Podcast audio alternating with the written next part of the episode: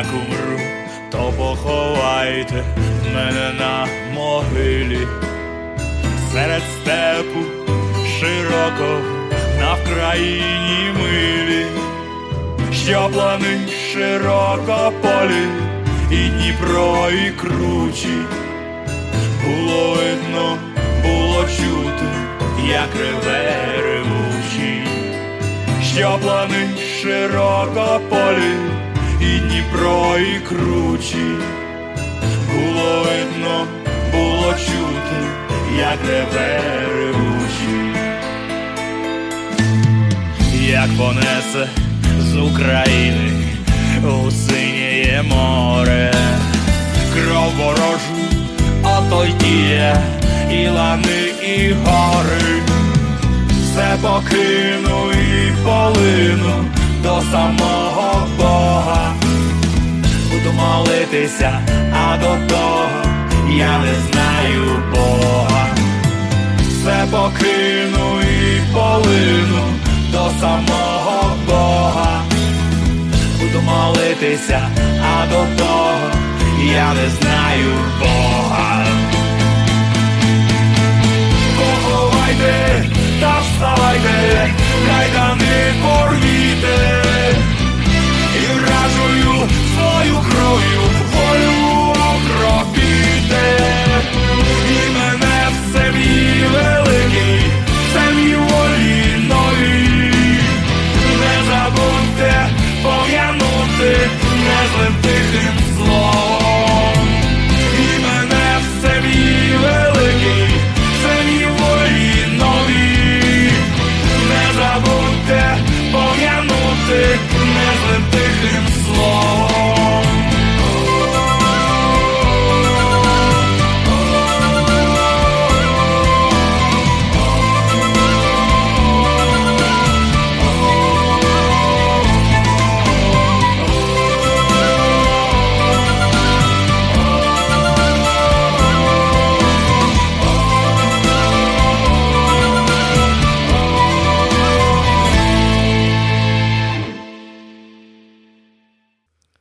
Ukrainian singer by the name of Dmitro Bohush, and the famous poem by Taras Shevchenko, Ukraine's bard, Zapovit, My Testament.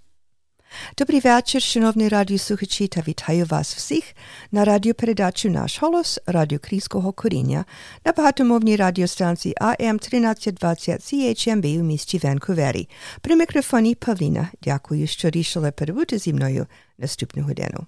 Hello there and welcome to Nash Holos Ukrainian Roots Radio here on AM 1320 CHMB Vancouver. I'm your host, Paulette Demchik MacQuarrie, Pokrinske Pavlina. Thank you so much for joining me.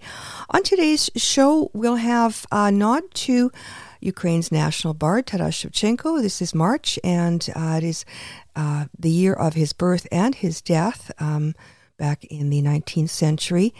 So, in this century, uh, especially given world events right now in Ukraine, we are continuing to honor his memory.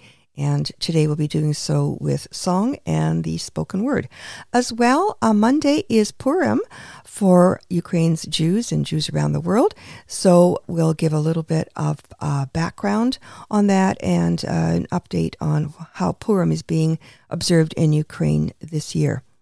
So stay tuned for all of that. We've also got our usual proverb of the week, other items of interest, and great Ukrainian music. Uh, in the first half, in particular, it will be honoring Shevchenko, so it'll be music set to his poetry.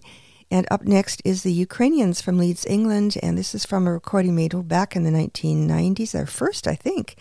And it is more of Taras Shevchenko's immortal words, and this is Uchita Siebra Temoyi, which translates as Learn, my brothers.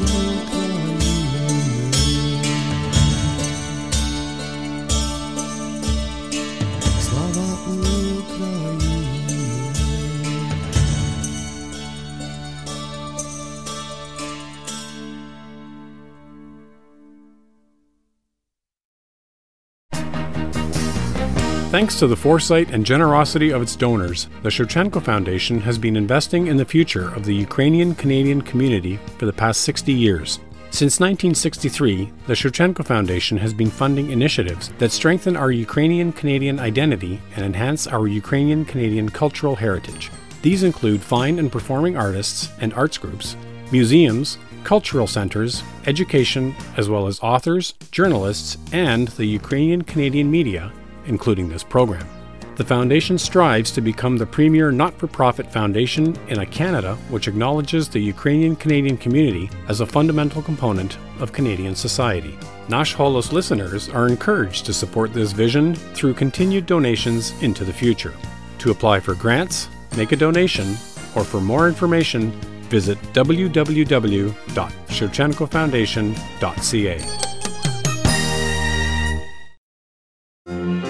Ukraine is under deadly attack, and Ukraine War Amps is asking for your help with a tax deductible donation today. Funds are desperately needed by Ukrainian defenders for bulletproof jackets, helmets, walkie talkies, food, water, and gas, and by civilians, including children, for food, water, and medications, and when possible, escape to safety. Please donate today to Ukraine War Amps via PayPal, e transfer to ukrainewaramps at gmail.com, or visit ukrainewaramps.ca.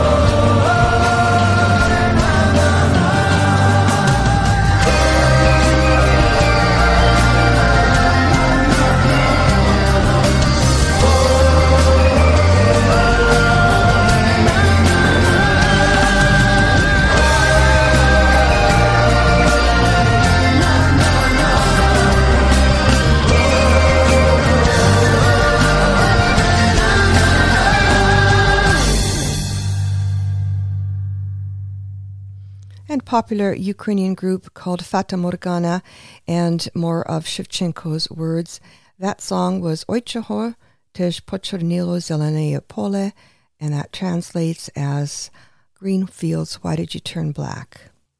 Up next is a recording from a YouTube video, and it is called The Serf Who Founded a Nation How Taras Shevchenko, who lived from 1814 to 1861, went from being a serf to becoming Ukraine's most important poet, giving a voice to the Ukrainian people. It's with Dr. Rory Finnin, univers- University Senior Lecturer or Associate Professor in Ukrainian Studies at the University of Cambridge. It is from a series called 10 Things Everyone Should Know About Ukraine, made by the Ukrainian Institute London in partnership with the Ukrainian Institute and the Photo and Sound Archive of Ukraine. It will be followed by a recitation by Bono of the rock group U2.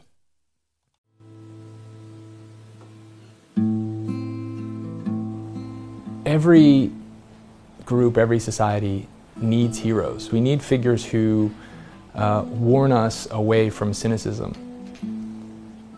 And the danger with heroes is that we reduce them to one message or one event.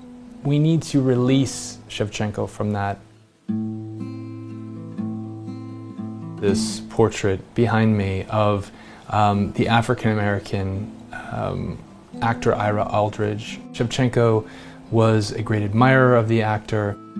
He painted Ira on the fly in a kind of impromptu setting, having seen Ira Aldridge perform Lear in St. Petersburg at Mariinsky Theater in 1858.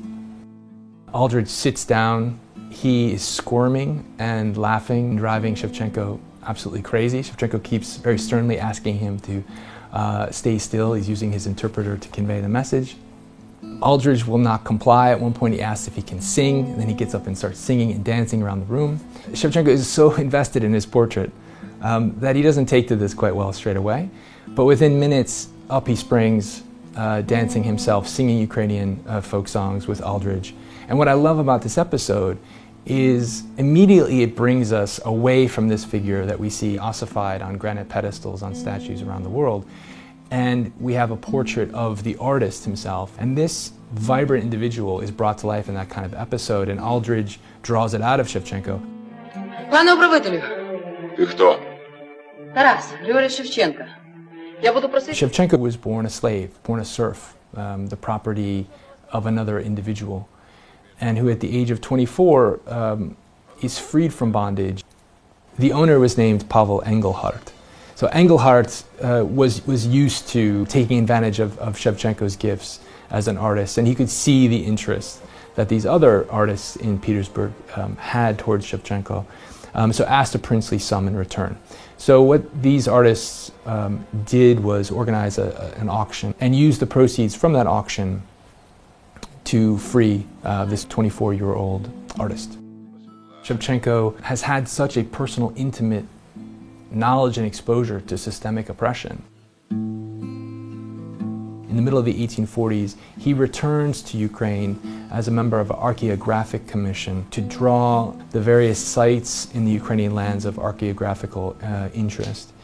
And when he returns to Ukraine, he sees a place that has uh, been left to rot, in his view. And this is when he writes some of his most, let's say, politically radioactive poetry. Um, this poetry was not meant for publication, but around this time he joined something called the Cyril and Methodian Brotherhood, a group of individuals who believed very much in the ideals of freedom, who believed in the uh, liberation of the serfs, the education of the peasantry. He is arrested after um, a certain Petrov was listening through the wall at what these members of the Cyril Methodian Brotherhood were saying. Around the time of his arrest, he begins to write highly confessional lyric poems. So Shevchenko encouraged us as readers to reorient ourselves to language entirely. Shevchenko actually employs repetition in such a, a audacious way that he seizes on the word znovu again in a poem that he's writing at a time when he's encountering years of exile, years of punishment for writing poetry in the first place. And he writes this: Анумо знову віршувати, звичайне, нишком. Анумо знову, поки новинку на основі, старинку Божу ліцювати. А сіріч, як би вам сказати, щоб не збрехавши, а зному знову людей і долю проклинати. This use of znovu over and over again, his conversational tone. In a poem, you really feel like he's speaking to you, that he's calling you aside, specifically you, and confessing something deeply personal to himself. It comes so organically to Shevchenko that it produces this intimacy that frankly sometimes feels uncomfortable when you're a reader.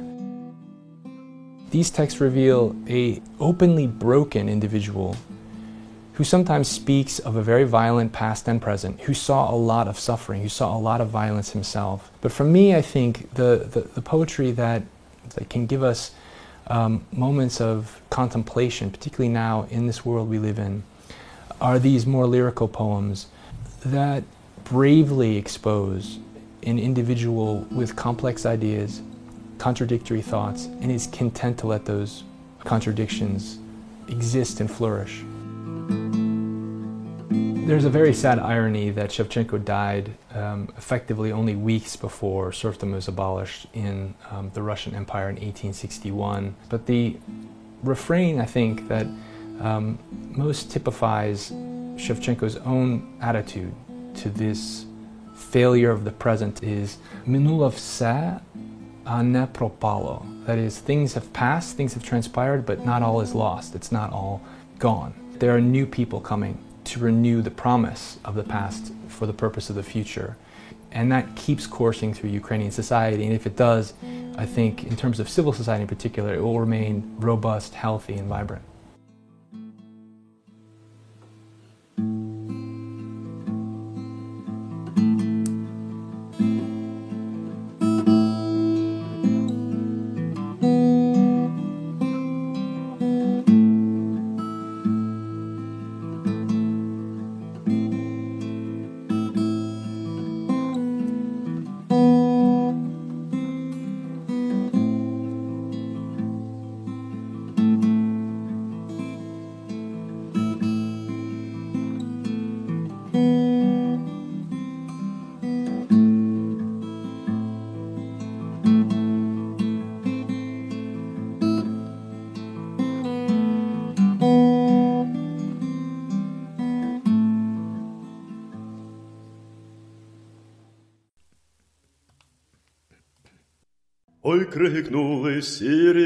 Сіріуси в яру наставу, стала слава на все село про тую вдову, стала слава на все село про тую.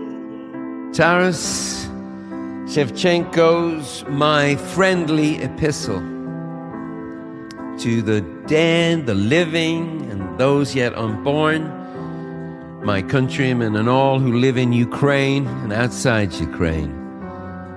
If a man say, I love God and hate his brother, he's a liar. 1 John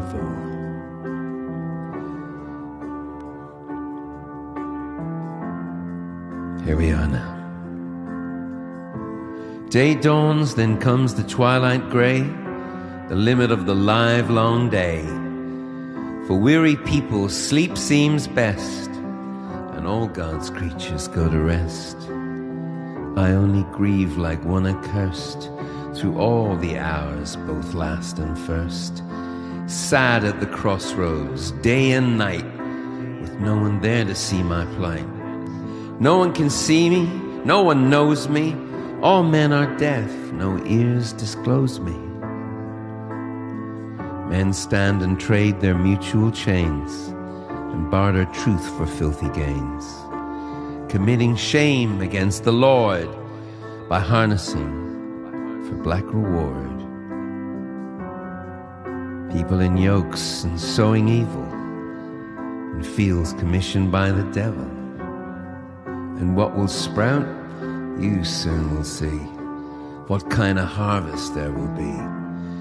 Come to your senses, ruthless ones, O stupid children, folly's sons, and bring that peace filled paradise, your own Ukraine before your eyes. Then let your heart, in love sincere, embrace her mighty ruin here. Break then your chains, in love unite, not seek in foreign lands the sight of things not even found with God above, still less in lands that strangers love. Then in your own house you will see true justice, strength, and liberty. Then in your own house you will see true justice, strength, and liberty.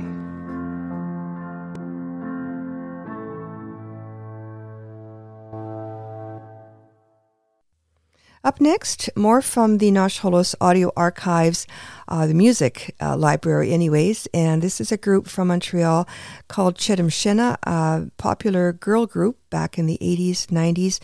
Still around, uh, not recording anymore, but I understand still performing in churches and so forth. And over those years, they put out many wonderful recordings and albums, fortunately, for those of us who love Ukrainian music.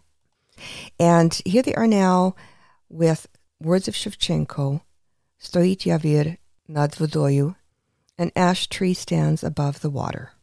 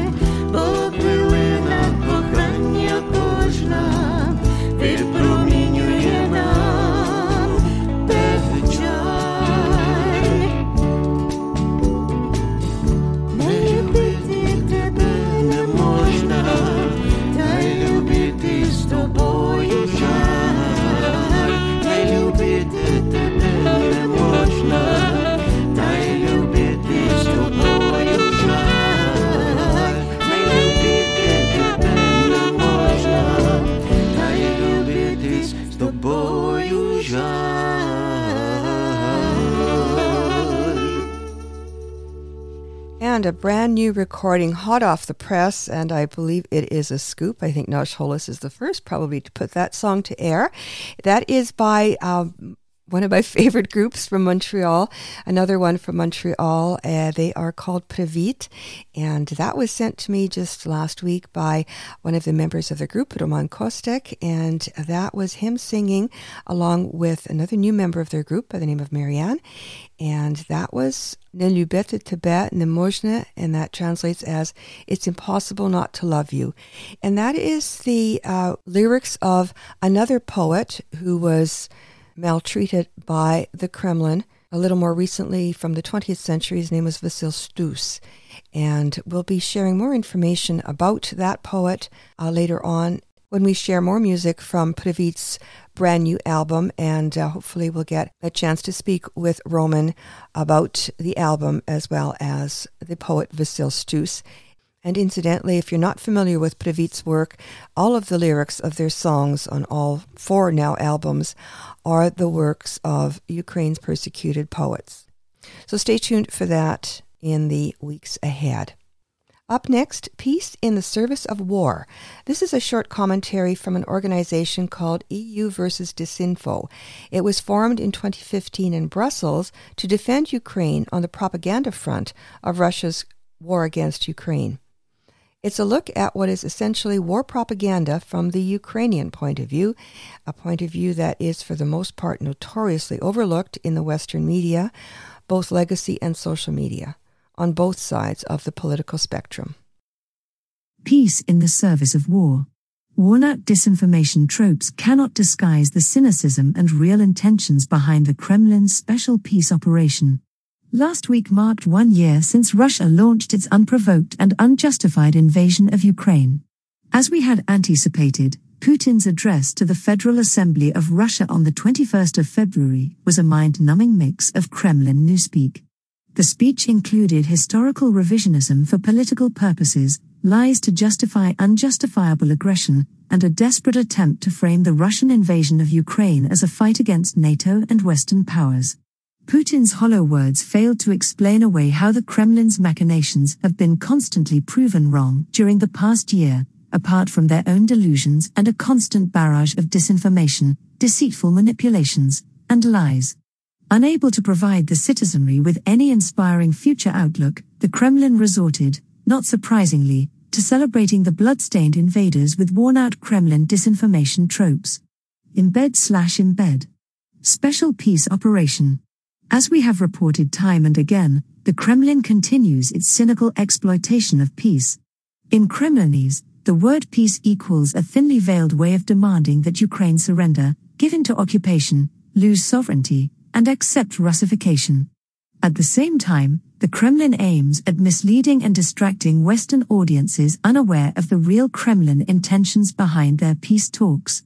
Meanwhile, China published a 12 point position paper on the political settlement of the Ukraine crisis on February 24 to a cool reception. China still fails to acknowledge Russia's role as the aggressor and tellingly keeps using the word crisis to describe the devastation in Ukraine instead of a much more accurate word, a war. However, the paper did not fail to convey barely disguised criticism against the US, NATO, and the West with references to the alleged politicization of humanitarian issues, the use of sanctions, and the weaponization of the world economic system.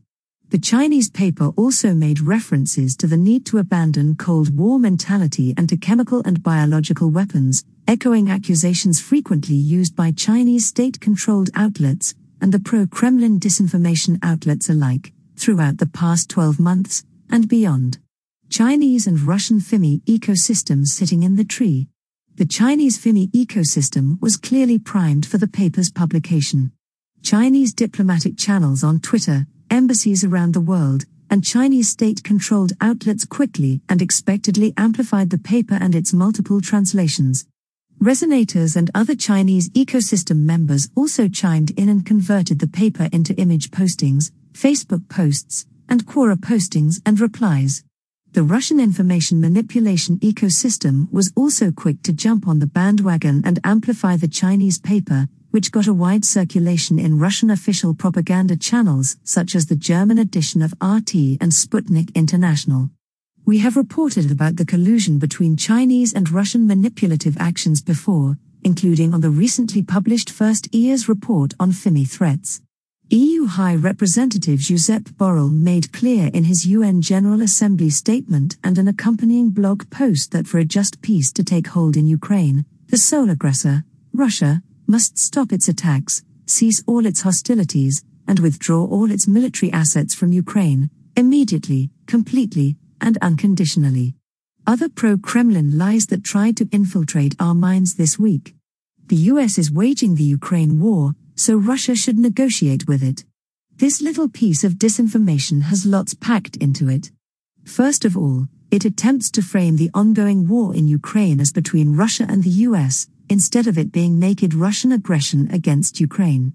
Secondly, it suggests the US would go ahead and negotiate with Russia without Ukraine or its Western allies.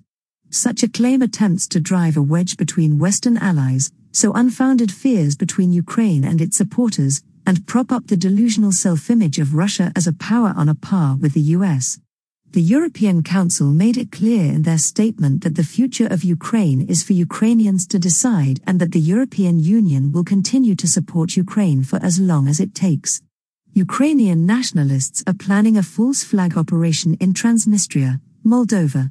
No, they are not, but we should be wary of Moscow's moves due to the claim, as they have a long history of staging false flag attacks and fabricating false evidence. Use Disinfo also wrote about Kremlin false flag claims which preceded the Russian full scale invasion last year. Lastly, to confuse Ukraine's allies, the Kremlin continuously attempts in their disinformation to frame Ukrainians and Ukraine with deceiving and false narratives, such as Nazi Ukraine and aggressive Ukraine.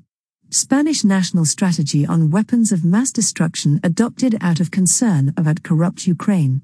This disinformation piece targeted Spanish speaking audiences and tried to tie a completely unrelated Spanish government process to recurring Kremlin disinformation narratives about corruption in Ukraine, Western military support ending up in the wrong hands, and Ukraine contemplating the use of chemical or biological weapons. The goal for such lies, proven wrong several times, is to attempt to erode support for Ukraine by painting support as morally questionable. And now, Ukrainian Jewish Heritage on Nash Holos Ukrainian Roots Radio. discovering unknown and untold stories from the past and present of Ukraine's rich Jewish heritage.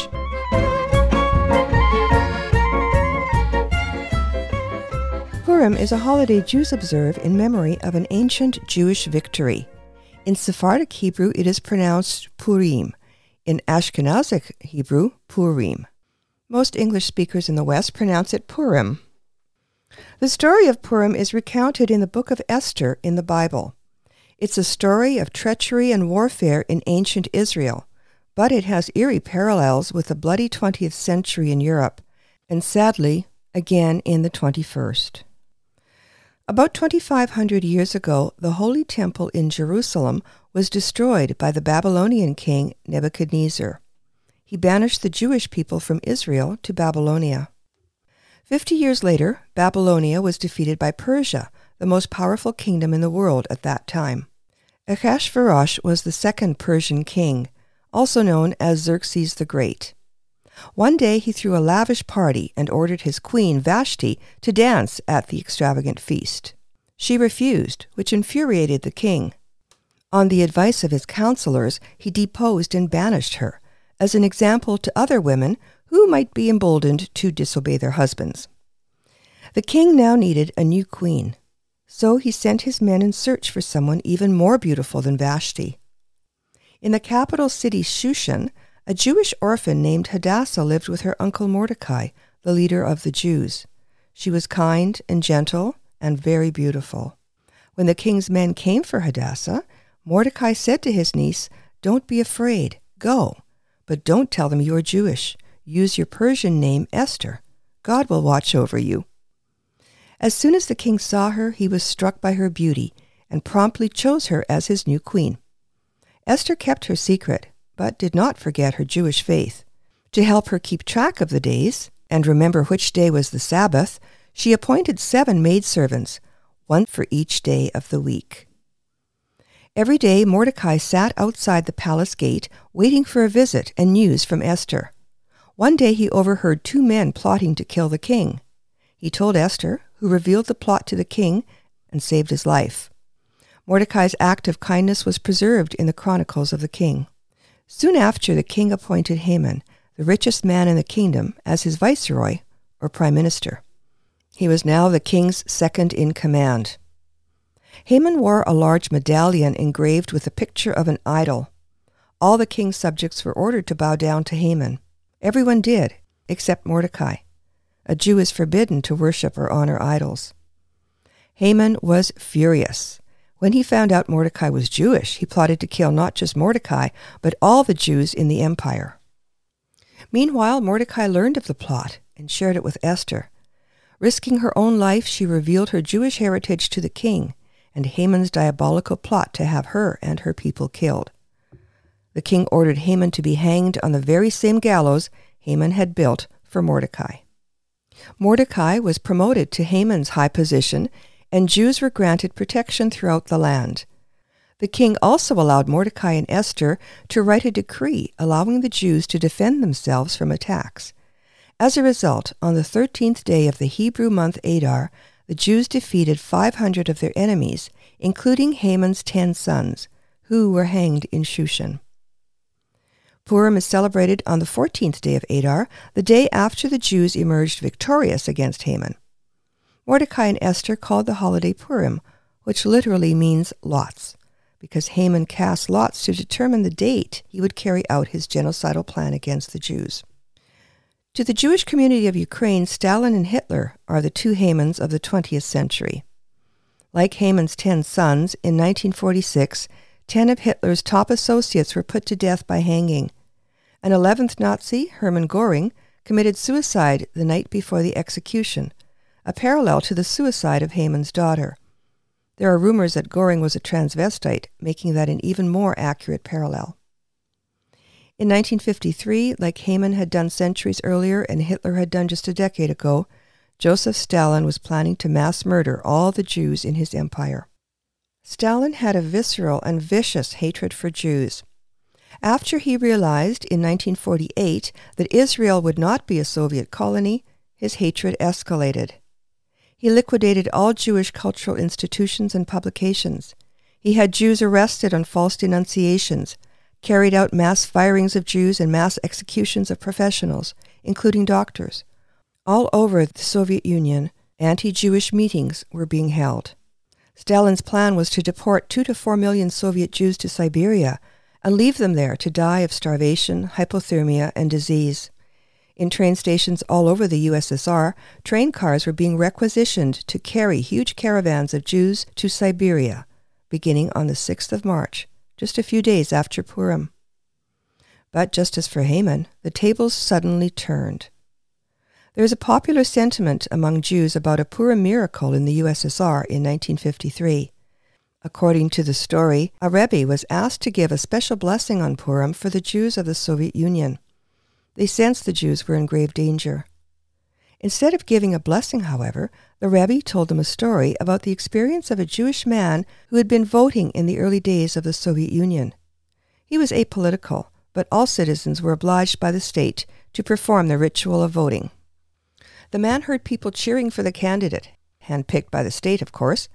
He didn't want to join the crowd in cheering, but was afraid not to.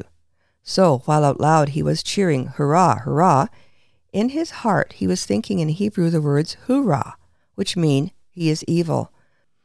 So, with Stalin in mind, the Rebbe's 1953 gathering began chanting Hurrah. That very night, Purim in 1953, Stalin suffered his fatal stroke. After the collapse of communism, Ukraine's Jewish communities began to rebuild and reclaim their ancient traditions, which on Purim include performances depicting the history of the holiday and the unity of the Jewish people, costume parties, circus like entertainment, gift giving, and acts of charity, and of course, plenty of delicious traditional Jewish food, including kreplach, meat filled dumplings often served in soup, and triangular cookies filled with poppy seeds or jam called hamantaschen, meaning Haman's ears. But this Purim, 70 years after death put a stop to the genocidal plans of Joseph Stalin against the Jews, another tyrant rules in the Kremlin. And he is doing his best to rehabilitate Stalin's murderous legacy by perpetrating a genocide on the Ukrainian people.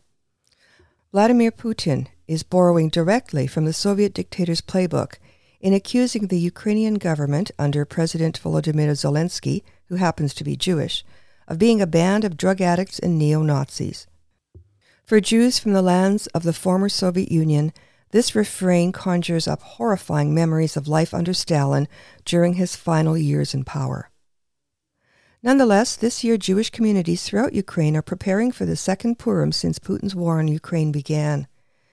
Last year, civilians were hunkering down in basements or bomb shelters during Purim. This year, big festive gatherings are, of course, still not permitted, due to the danger of a direct hit killing or injuring large numbers of people.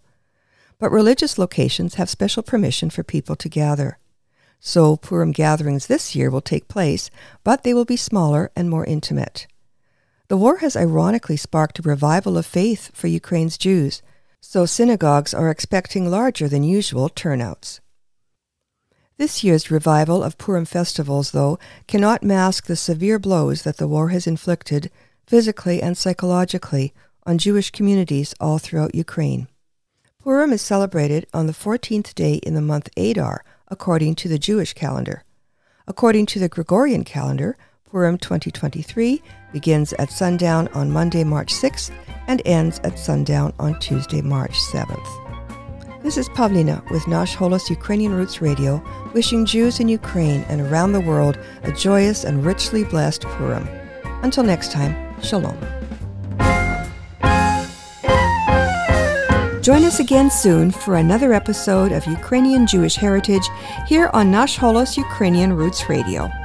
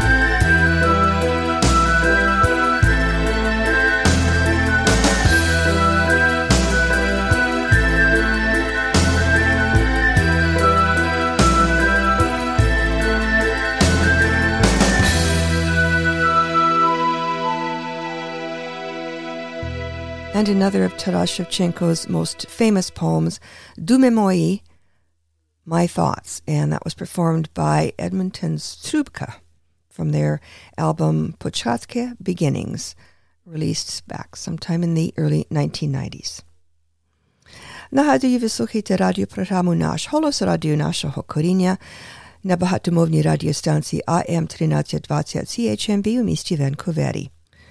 На жаль, ми вже скінчили нашу програму, вже час додому і сказати до побачення. Але перед тим я хочу залишити вас такими словами мудрості. В руках поета-героя дуже небезпечна зброя. And our proverb of the week translates as, the hand of a poet can be a dangerous thing. And that brings us to the end of another edition of Nash Holos Ukrainian Roots Radio here on AM 1320 CHMB Vancouver. If you miss our on air or live stream broadcasts, you'll find the podcast link at our website, www.nashholos.com. There's also a link to our Patreon site there, and I do hope you'll support our work with a monthly donation. Well, our time is up, so to take us to the end of our program, we have Tin Sontsia from Ukraine and Yichale Kozake, the Riding Cossacks. I'm Pavlina on behalf of all of us here at Nash Holos and AM 1320. Thanks for listening and Dobranich!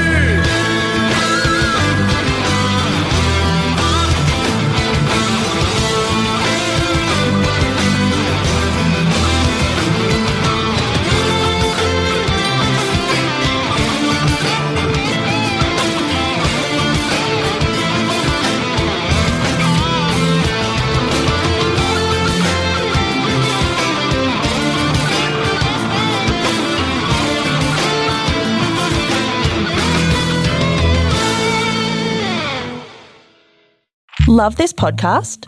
Support this show through the ACAST supporter feature. It's up to you how much you give, and there's no regular commitment. Just hit the link in the show description to support now.